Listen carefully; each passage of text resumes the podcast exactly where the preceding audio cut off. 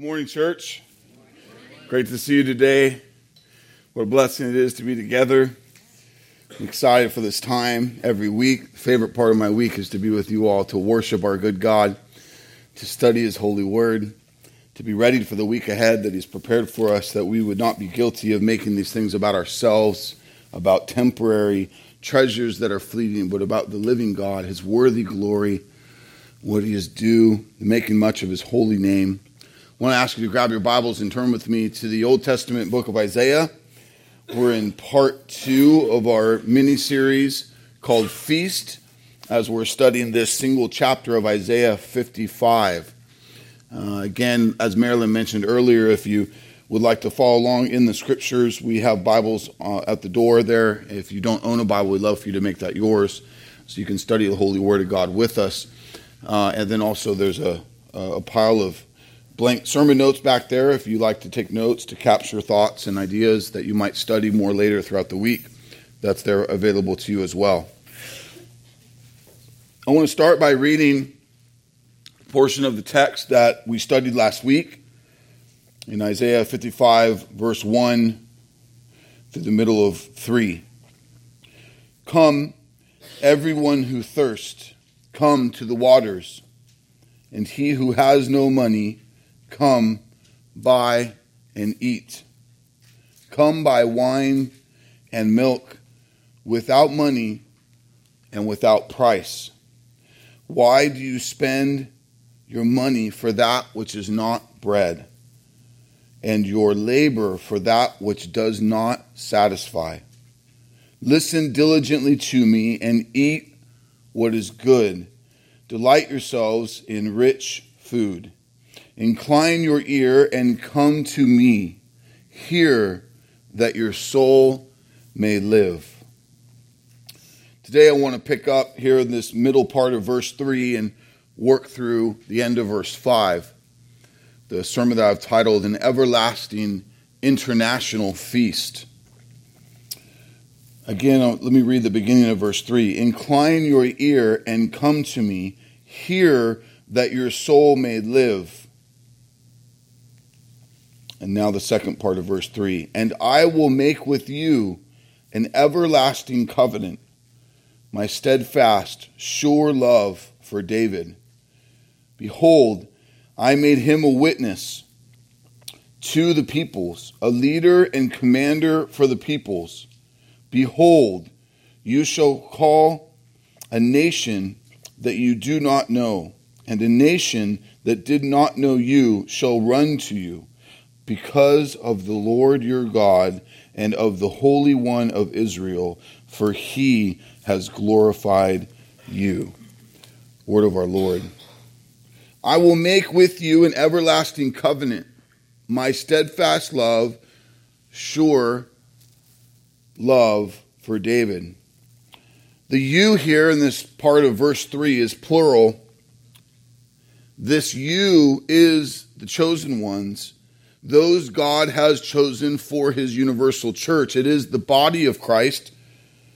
This is the promise of God to make with his people an everlasting and eternal covenant. What is a covenant? He says, I'll, I'll, make with you an everlasting covenant. We need to understand what a covenant is. Uh, the word covenant is commonly used in social, marriage, and theological context. Neighbor kids don't really run down the street saying, Hey, bro, do you covenant? it's more than that. Merriam Webster defines covenant as a formal and serious agreement or promise. Another dictionary defines it as a binding agreement, a compact. But when God makes a covenant, it's called a divine covenant. A divine covenant is unique in that it is initiated by God. Our Word of Truth Catechism says a divine covenant is a relational agreement initiated by God that may include obligations, rewards, and or punishments from him. When God enters a covenant, it was not a good idea of someone else that he picked up on Rather, it is his decree to do so. And it is the terms that he sets. This is the foundation of the good news we read here in Isaiah 55 3. God has declared and decreed a covenant that is to be everlasting, a commitment, a promise that is to be everlasting forever, a promise to his people to redeem us and bring us into his eternal kingdom, to banquet with him forever at his all satisfying feast. The feast is an unfathomable fellowship with God and his people that will be greater than anything else we've ever known. And it will be everlasting, it will be forever. Church, consider the weight of the things I'm speaking to you today. The things given forth here in Isaiah 55 are truly good news.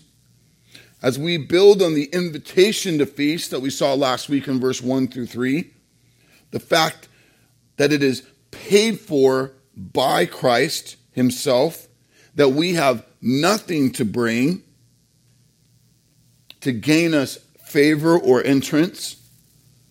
These are truly game changing realities we covered last week. They're part of the good news that replaces the counterfeits that in our flesh we are guilty of far too long pursuing.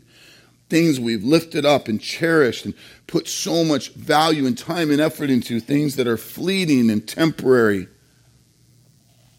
that will never fulfill us like only God can. Here in verse 3, we're given the foundation we stand on for the hope of these future realities at this forever feast. They are all a part of the good news, promises of God. We read about here is the fulfillment of the spiritual promises found in the Davidic covenant. With those realities are found with the installation of the new covenant. Pastor Matt spoke of earlier, and the new covenant brought forth by the blood of Jesus. Really, this new covenant being spoken of in our passage is the fulfillment of all the spiritual promises made during all of the old covenant.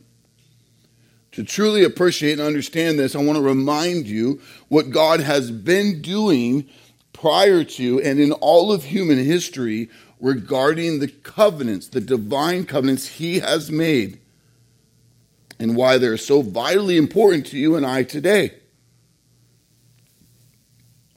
Look with me at this graphic that was made years ago when we taught through this portion of the uh, catechism, um, looking at the covenants, divine covenants. And you see the uniqueness of the covenant of redemption on the left, covenant made before creation. You see creation, the Adamic covenant, the Noahic covenant, Abrahamic covenant, the Mosaic, Sinaitic covenant, the Davidic covenant, and then the new covenant. So I want to briefly walk through these so we can understand the weight of what's being said here in verse 3. It begins with the covenant of redemption, simply defined as the plan or decree made before creation between God the Father, God the Son, God the Holy Spirit. Two, the plan was to redeem the chosen ones from their sin and punishment based on the work required of Jesus, of God the Son. All of creation is set in the context of this divine plan. You want to further understand that fleshed out in Scripture, just make a note to study Ephesians chapter 1. This covenant sets the stage for all of human history and eternity. This is the big one we read about, like I said in Ephesians 1, everything else fits into. All of creation is set into the context of the divine covenant. This means that everything that happens in creation happens because of God's divine plan. because of the covenant of redemption. And we have creation, and we have the Adamic covenant. It's a covenant that required Adam to obey and trust God entirely. In this obedience, he would be rewarded with eternal life and blessing, but disobedience would be punished with curse and death. Adam disobeyed the fall of man, bringing the consequences of our federal head Adam upon all of mankind. The Noahic covenant is next, which is God's promise of gracious preservation for a time. We also speak of this as common grace, a grace that he would put over all mankind for the rest of his timeline to carry out what was intended in the covenant of redemption, the covenant in the, into the installation of the new covenant. So there's a grace that God gives. We see his wrath applied to all mankind except for the family of Noah in the flood. That, that mankind in our sin is worthy of his judgment and wrath. But then in the aftermath of that, he says, I promise not to do that again. I will give a grace. I will have great patience despite the, the grossness and wickedness of man moving forward to essentially carry out his plan.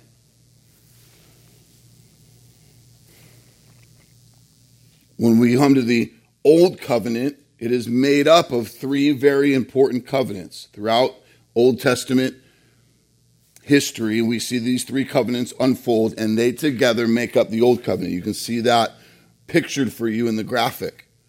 The Old Covenant is a temporary covenant. It's temporary, has, a, has its purpose for a time.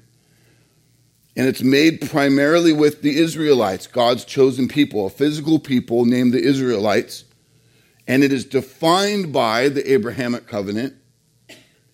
It is conditioned by the Mosaic covenant and the law through Moses, and focused by the Davidic covenant.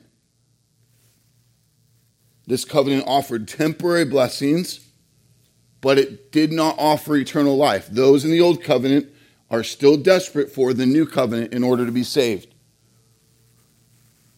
through promises and types and shadows, it taught about the Messiah. We see this all throughout Scripture, who was to come to fulfill the law and establish the new covenant, the everlasting covenant, to redeem the elect. Notice the third divine covenant of the old covenant is the Davidic covenant. This is the covenant that Isaiah 55 is highlighting. The story of David's rise to the throne of Israel is found in 1 Samuel and 2 Samuel. The anointing of David as king is a crucial event in redemptive history, God's plan to redeem a people. God uses David's throne to point us to the Messiah who was promised in the garden in Genesis 3:15. God said to David in 2 Samuel 7:16, "Your house and your kingdom shall be made sure before me forever. In this, God points to a house and a kingdom much greater than Israel. God was declaring that specifically from David's line, the Messiah would come, and this Messiah would be the truer and better and final king.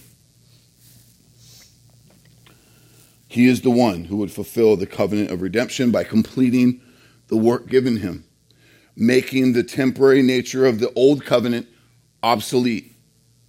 It's not needed. And therefore, installing the new covenant between God and his redeemed people, an eternal people of God. Let me unpack another layer here before we bring verse 3 all together.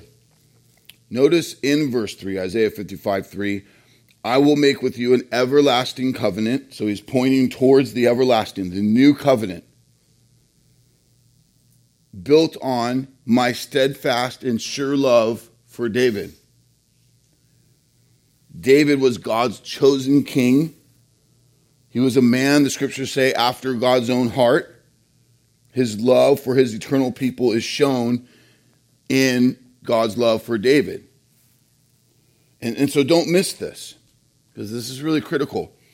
God's love for David depended on God's character, not David's character. We love to flip that around. We love to see that because David was somehow special, that's why God loved him like he did. No, David was a sinner. We have numerous examples of gross failure by David. God chose David. And because of God's character, put his love on David. David did not earn God's favor and love. He was chosen by God for God's good purposes and will. Despite David's repeated failures, God's love for him is steadfast. Let me show you. When David repented in Psalm 51 of his adultery with Bathsheba, saw a beautiful naked woman on a rooftop afar, who used his authority to go be with her, and then had her husband killed to cover it up. We're not talking minor offenses here. Psalm 51 1, David cries out to God, Have mercy on me, O God, according to your steadfast love according to your abundant mercy, blot out my transgressions. Notice, David is not saying, because I've done something to earn your favor or mercy. My only hope is according to your character. I have nothing to offer. David knows he's chosen by God because of God's abundant, undeserved love. Therefore, he knows he will only be forgiven and sustained by the same means God's abundant character and love. David doesn't appeal to anything he's done. He appeals to the very nature of who God is. Therefore, throughout his life, David would appeal to God and not his own rights. For God's favor to remain on him. He says in Psalm 17, 8, keep me as the apple of your eye. David's dependent on God's character, not his own. And we should be too. We should be dependent on God, not slipping to consider that my standing with God is good or right or better because of anything that you and I have done or do. To set aside the gospel and then to think that somehow I'm doing better with God and performing better is, is an anti gospel way of considering your standing with God. It, it is to set aside the gospel and to lie about how God has relationship with any of us who are sinners. Isaiah 55 3 says that he will make an everlasting covenant, a eternal covenant with his people based on his steadfast and sure love for David. Church, we want to see the perfection and beauty of God's plan from the beginning. We want to see and understand the importance of the covenant made with David. Why? Because you and I's eternal standing rides on the back of that which he planned to do in and through David and fulfilling it with Jesus.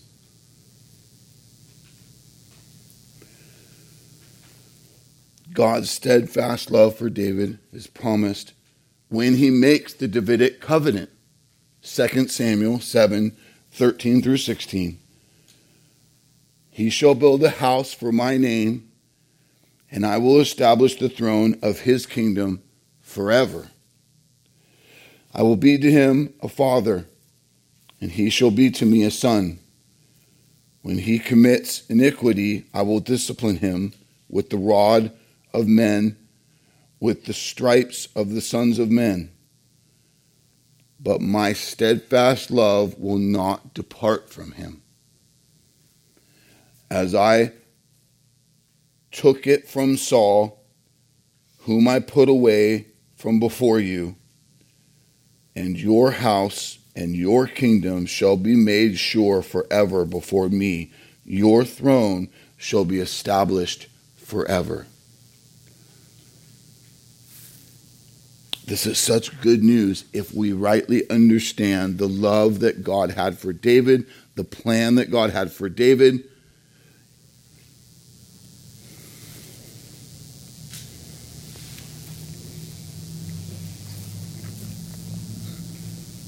Because it's the basis of his love for us. The everlasting covenant we are promised is the new covenant that Jesus installs by living the perfect life, substituting himself in our place, rising from the grave to rule and reign on the eternal throne as our great and hallowed King. We see the fulfillment of the spiritual promises of the old covenant when Jesus comes. We see that God's promise of Abraham's seed is accomplished.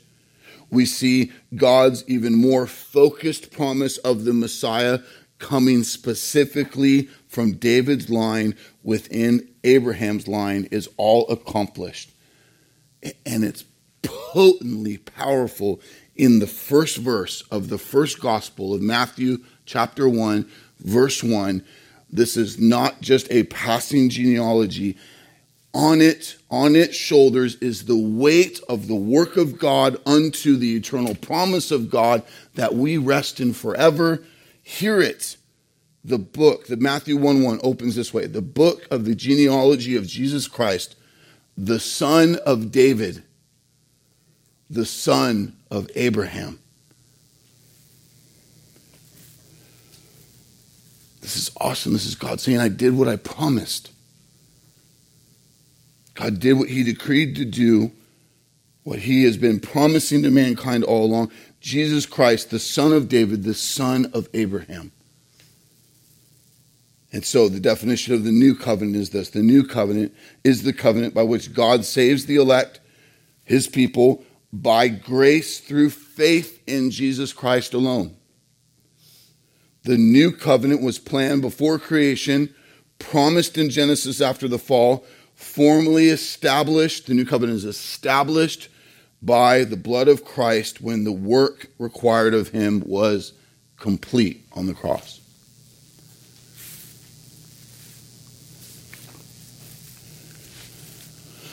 This is the promise of God for all who trust in him alone for salvation to enter into his everlasting feast. This is the meaning of the good news when we read, I will make with you an everlasting covenant, my steadfast, sure love for David. Do you stand, live on the promises of God? Do they, do they undergird your soul? Do they fuel your faith?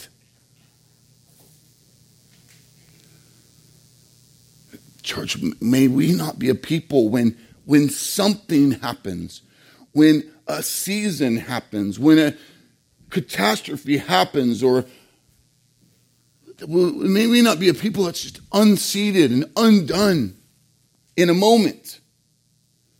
Because we stand on all of this history of this eternal plan for an everlasting relationship with God that's fulfilled in Christ. You stand on all that. You have that in Christ. May it embolden our faith. May the promises of God not be buried in the back of the drawer, but on the forefronts of our mind lived out in our words and our actions as life happens. As sickness happens, as, as injustices happen, as death happens, as, as life comes at us, we stand in the promises of God.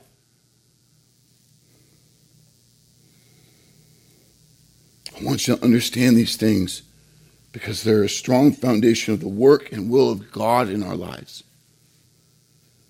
You see him at work in all these things for our eternal good and for his eternal glory. Amen? Look with me at verse 4. Behold, behold, I make him a witness to the peoples, a leader and a commander for the peoples. Behold, that word means to look closely at, look intently at. Look intently at what? At him. I made him a witness to the peoples. Behold, I made him a witness to the peoples, a leader and a commander for the peoples. So who's the him? If it's David, it's only because David is a witness to the peoples of the world in that the covenant for the eternal throne of God is made through him. David is a witness in that Jesus, who is the promised one of old and the basis of the new and everlasting covenant, is the fulfillment of the line of David in the resurrection of Christ from the dead. David, who points to Jesus. So ultimately, we don't just behold David to ever just behold David is to miss the very purpose of David, his life, and that covenant that points to Christ, who is ultimate, who is the fulfillment, who is our eternal hope. It's behold Jesus. It's John 1 14. And we have seen, seen, beheld his glory as of the only Son from the Father Seen here in John 1.14 is the word beheld. And, and I just want us to do a little bit of personal business with this for a moment so we grasp the fullness of the difference between just seeing something flippantly, casually, experientially, um, even emotionally, just, just seeing it and beholding it. You see a lot of things in your daily life.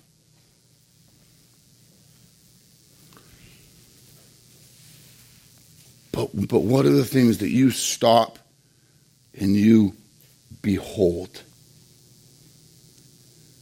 You look intently at. You get lost in it. You, you are boggled by it.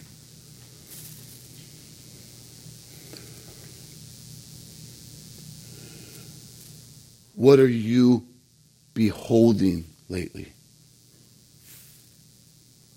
What is worthy of you beholding?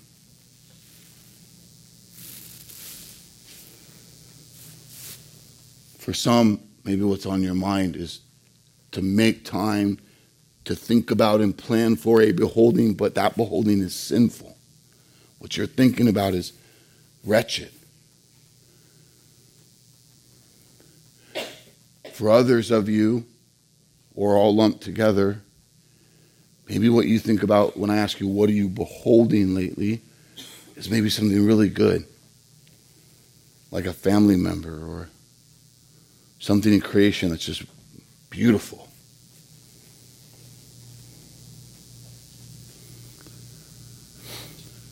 And I'm not saying to slow down and cherish and behold some of those things that are not innately sinful is bad, but I do challenge is that all that you really ever behold or known for beholding? Are you known for just romancing your spouse and just cherishing your spouse? But you're not known for beholding God? Consider the danger of being an idolater in that. Cherishing our family or some of these good things, a good job, or so high, so wonderfully that they that God is in the background. He, he will not be in the background. We must consider how much more glorious and wondrous and mighty and all worthy God is to these things. Not that we don't behold good things, but that we so rightly behold them in comparison to God. Behold our God, seated on the throne. We sang it. It comes from Isaiah, the same book we're in today, chapter 6.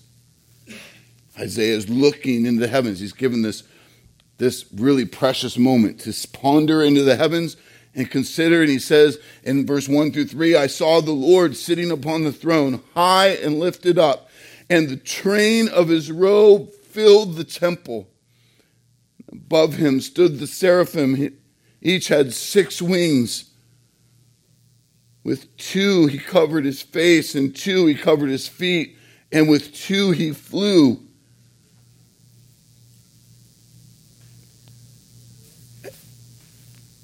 Time out. How short sighted are we when given view of this six winged creature that we're in awe or boggled by it more than God? The one whose very existence is in place and mentioned to only lift higher the one whom that creature exists to point to.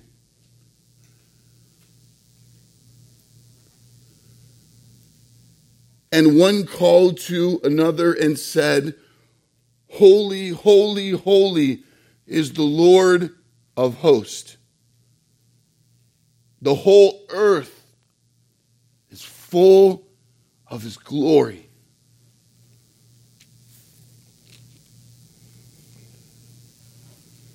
The picture that Isaiah experienced of heaven being opened with a glimpse into the majesty and glory and the presence of Jesus seated on the throne, ruling over all peoples, times, and places, and he's being worshiped.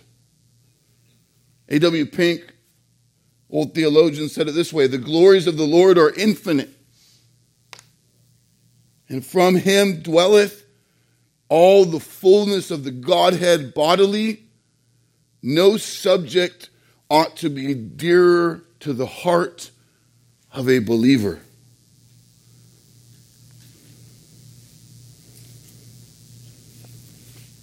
Whose glory are you beholding, church? Who is more worthy of our beholding than Jesus? No one, nothing. Behold.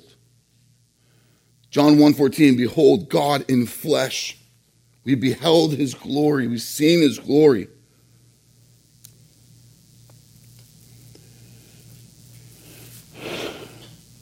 If you're feeling like some of this may be a little random, it's awesome how God's word does this. Look at Acts chapter 13, 32 through 39. See if you catch synopsis of everything we've said so far in a New Testament authored letter, Acts 13, 32 through 39. And we bring you the good news that what God promised to the fathers, the old covenants, this he has fulfilled to us, their children, by raising Jesus. As also it is written in the second psalm, You are my son, today I have begotten you. And as for the fact that he raised him from the dead, no more to return to corruption, he has spoken in this way I will give you the holy and sure blessings of who? Of David. Therefore, he says also in another psalm, You will not let your Holy One see corruption. For David, after he served the purpose of God in his own generation, fell asleep and laid with his fathers and saw corruption. But he whom God raised up did not see corruption. Let it be known to you, therefore, brothers, that through this man, Jesus, forgiveness of sins is proclaimed to you. And by him, everyone who believes is freed from everything from which you could not be freed by the law of Moses. I love how awesome it is. Isaiah 55 speaks of Jesus' fulfillment of all these things 700 years before they happened. And after it, the apostles look back from Acts 13 and elsewhere in the New Testament with great clarity of what Christ alone fulfills in all these divine covenants, all these promises, all these workings of history.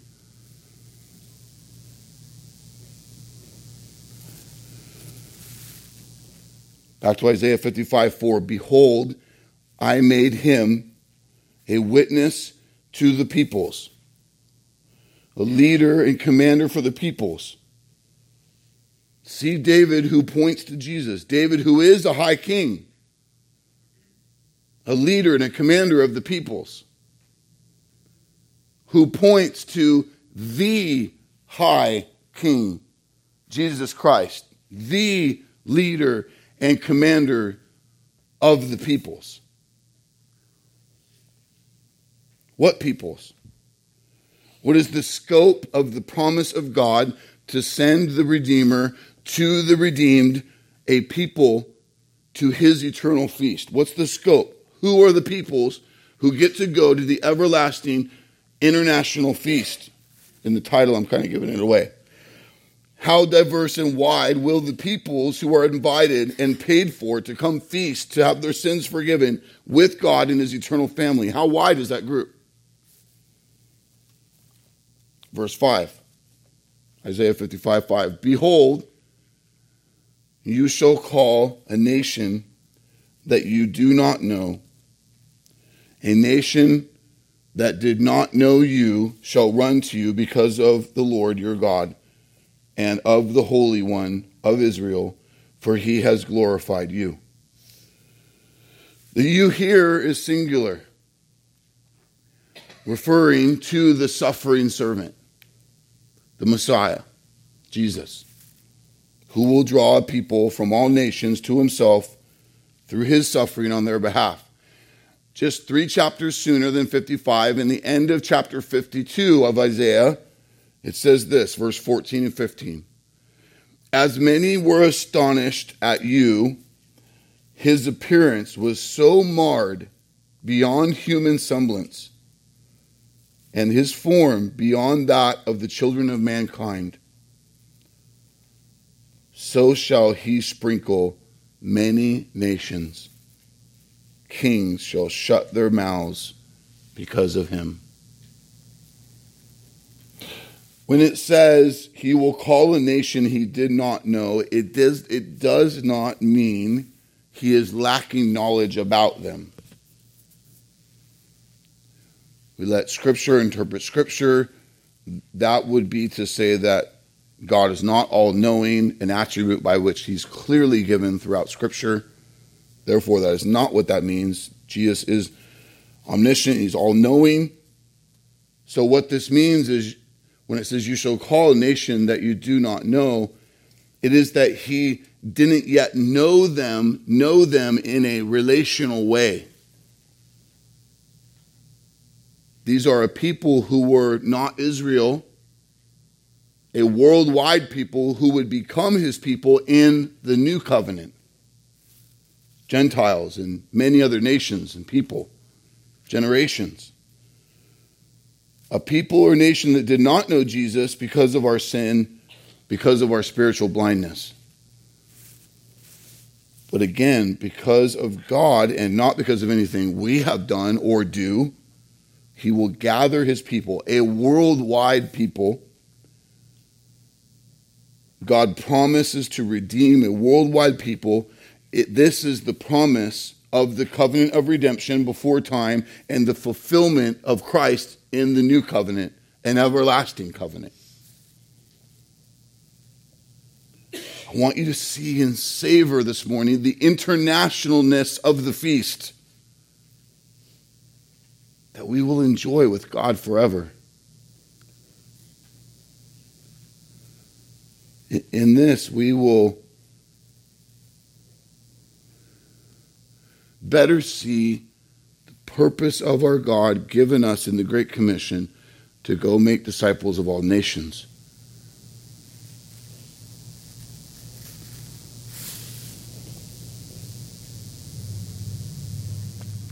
well, I won't get into the pragmatics of, of all the layers of application. One of the buzzing topics of our culture and time is on racism.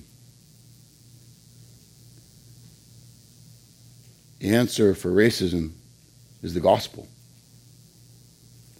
It's a beautiful embrace of the diversity of a worldwide people.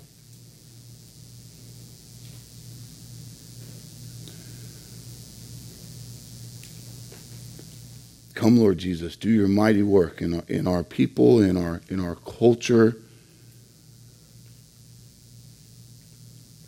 and instill in so many ways our very limited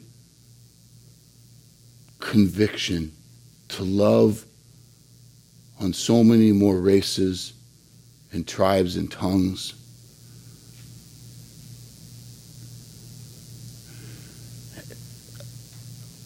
That our modern, current day confession and repentance would be how comfortable we are not making disciples, preaching the gospel enough so that it ministers to, blesses, and considers high those that you intend to redeem to be your people forever. Representatives of every tribe, tongue, and nation, Father, may we be in tune with your plan for all these things. The power of Jesus, may it be so. Amen. Flip with me to Genesis chapter 1. I pray we would not be small minded. I pray that we would see and celebrate all that God is doing worldwide and from generation to generation. I want to give you a quick tour to remind you of this. Genesis chapter 1, verse 1. In the beginning, God created the heavens and the earth, and it was good.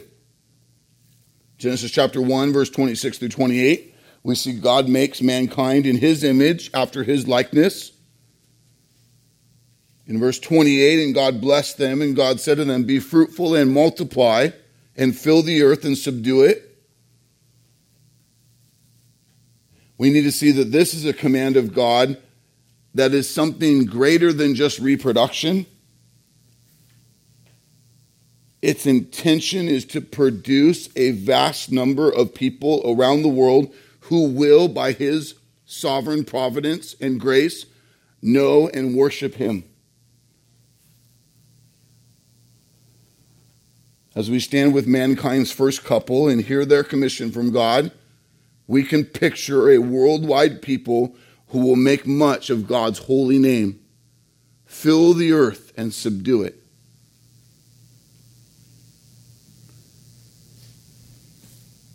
But the fall of mankind brings sin and self instead of God worship. God brings judgment on that first couple, banning them from the garden. Sin plays out grotesquely worldwide. God brings his judgment, righteously floods the earth.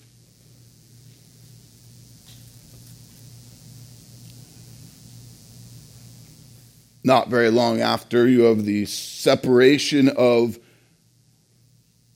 the human race with races and the division of mankind at the Tower of Babel because of their arrogance to try to build the tower to the heavens. Set God aside. He still will have a worldwide people whom he will redeem. His gospel will be translated. The work of the Holy Spirit will do his mighty work to bring the gospel into dead ears that people would believe and be saved and redeemed. The promise in the Abrahamic covenant comes in Genesis 12, 1 through 3.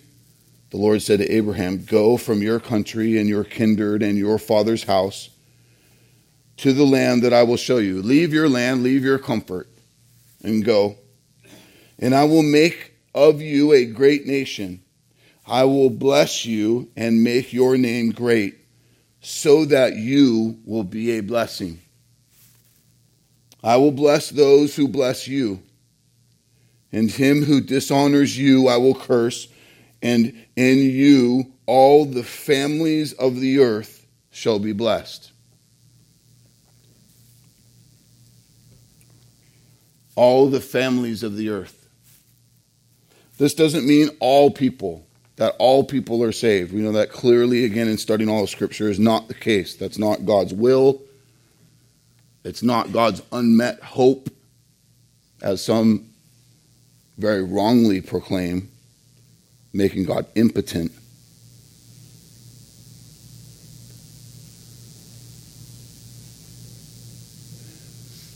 It is another way of saying a people from all nations, tribes, languages, and people groups. Each of these families will have people or representatives who receive this promised blessing in God's perfect and sovereign way. What is the ultimate blessing God is talking about right here? The blessing of restored life to God.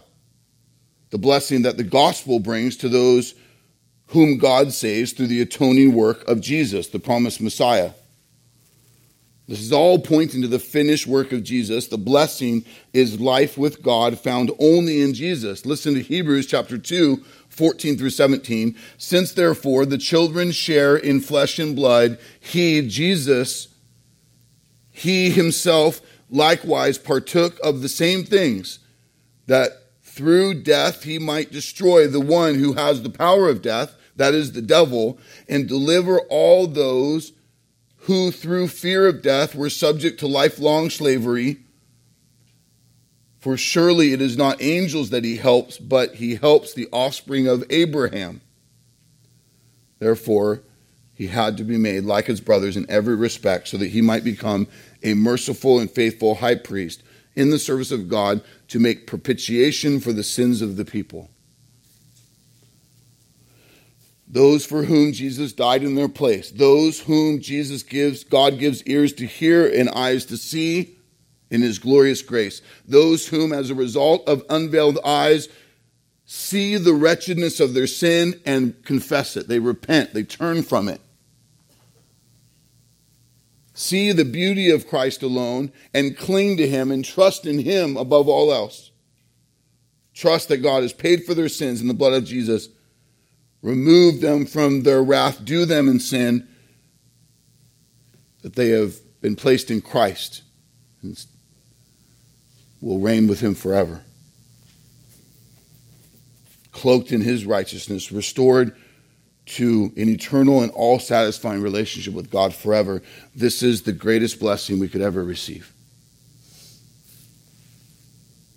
When one asks you how you're doing, my hope and prayer is that this is the first thing that comes to your mind.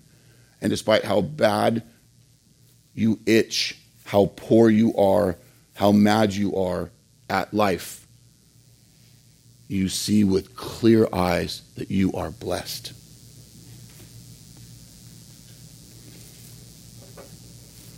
If you are here today and you've not truly trusted your life to Jesus, then you should. There's no greater blessing than to be restored and to live for the name of the Holy God. See that the blessing is not just for us, but it is to eventually make its way to every tribe, tongue, and nation to the earth. In other words, there will be some people who represent every tribe, tongue, and nation of the earth who are a part of God's saved saints, a part of God's eternal family, this everlasting international feast. Not every person in every tribe, but some persons from every tribe. Now, let me show you how God's plan for a worldwide people continues. The seed of Abraham continues in the nation of Israel. And we know that Moses leads Israel out of the hand of slavery by God's providence through the parted Red Sea into the wilderness. God gives Moses the law to share with the people, Deuteronomy 4, 5 through 6. See, I have taught you the statutes and rules as the Lord my God commanded me, that you should do them in the land that you are entering to take possession of it. Keep them and do them, for that will be your wisdom and your understanding in the sight of the peoples. Who, when they hear all these statutes, will say, Surely this great nation is wise and understanding people in the sight of the peoples, another reference to the nations. Fast forward to David. David's on his way to a throne. He's a little shepherd boy. He's on his way to a throne. He fights a very, very famous battle.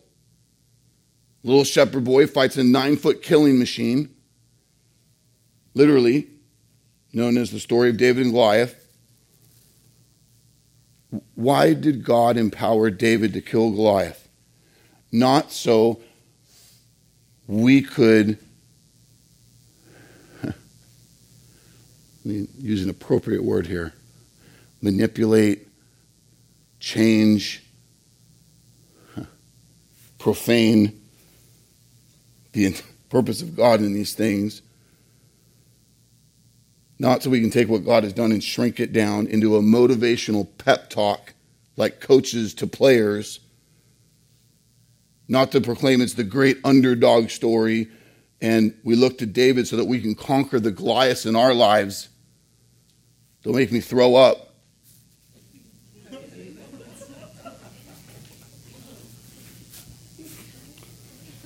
We're good at making it about us, are we not? Listen, listen. 1 Samuel 17, 45, 46. Then David said to the Philistine, You come to me with a sword and a spear and with a javelin, but I come to you in the name of the Lord of hosts, the God of the armies of Israel, whom you have defiled. This day the Lord will deliver you into my hand, and I will strike you down and cut off your head and I will give the dead bodies of the host of the Philistines this day to the birds of the air and to the wild beast of the earth. This is known as like holy trash talk. In the name of Jesus, in the power of God. Why? Why all that? That all the earth may know that there is a God in Israel. The purpose is making much of the name of God. It's pointing to Jesus. It's pointing to the gospel for a people of every tribe, tongue, and nations. It, it's not about us. It's about Jesus. It's about God's glory. It's about God's name unto the nations. David goes on to take the throne, and God's promises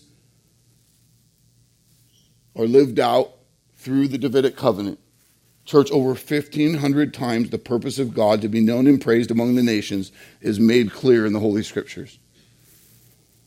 God blesses his people, endures his people. He preserves the line to Christ so that they will be a blessing, so that the blessing, Jesus Christ, to come and save the saints, will happen as God ordained it, that we would go on to make much of his name among the nations. Jesus lives the perfect life without sin, goes to the cross, dies in the place of his people, the elect, secures God's chosen victory in Christ's blood. Jesus is the raised from the dead, interacts with his disciples and followers, and gives them what is known as the commissioning statements. Here's why God's not taking us all to heaven right now in the new heavens and the new earth. He's going to send you out now as the body of Christ to spread this gospel, to make disciples. What is that commission? There's many, but I'll highlight the two most popular ones. Number one, Matthew 28, 18 through 20. And Jesus came and said to them, All authority in heaven and on earth has been given to me. Go therefore and make disciples of all nations. This is our charge in his authority, go therefore and make disciples of all nations, baptizing them in the name of the Father, Son, and Holy Spirit, teaching them to observe all that I have commanded you. And behold, I am with you always to the end of the age. The second most famous being Acts 1 8. But you will receive power when the Holy Spirit comes upon you, and you will be my witnesses in Jerusalem, in all Judea and Samaria, and to the end of the earth. Our modern application is from where we're at out through our city, our country, to the ends of the earth. We have been blessed with the gospel, with redemption, to be a blessing. To testify as his witnesses, to go make disciples of all nations.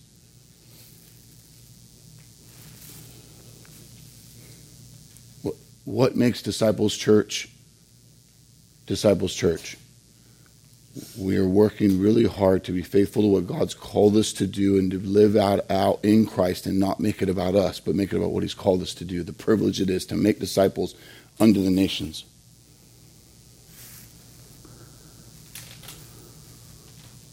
I pray that this is a cherished thing you're a part of that you see with clarity the everlasting and international feast that we will enjoy. And in the meantime, our commission to testify the gospel, to preach the gospel, to make disciples unto the nations.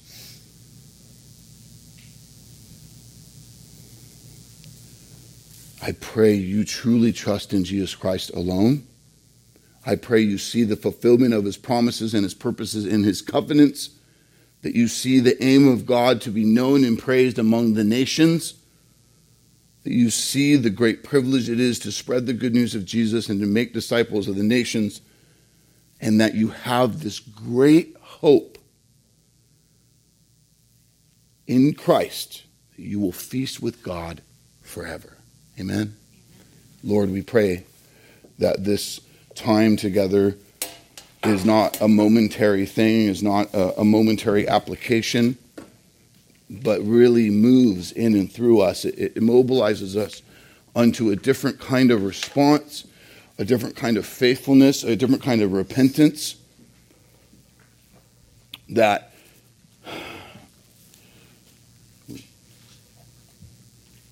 our attitude about our days, our, our, our very scope and mindset is just set in the midst of this promise fulfilled, the, the work of Jesus, the power of Jesus, the, the gospel that transforms lives, the, the family that you are expanding. My prayer this morning, leading up to this morning, has been that you would bless us, not that our temporary chairs would be filled, but bless us with eternal family. Family members that we will not only raise a generation together with and therefore consider so precious, men and women and children that might walk through our doors, that we not just have a temporary view of their attendance of our church, but have an eternal view that I will banquet with them at your table forever if you save them that you would commission us, Lord, to die to ourselves to make disciples of the nations, that we would take these things so seriously that they would be to us a true joy and not a burden.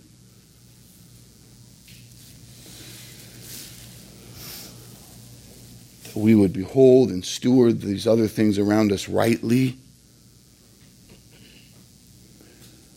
And so I just call out to you. I say, Lord, we're so utterly desperate for you to be the cornerstone upon which all of this happens. Let us never for a moment think we do this without you. That you would be glorified, that you'd be made much of. Father, hear us as we praise your name. In Jesus' name, amen. Let's stand together and sing.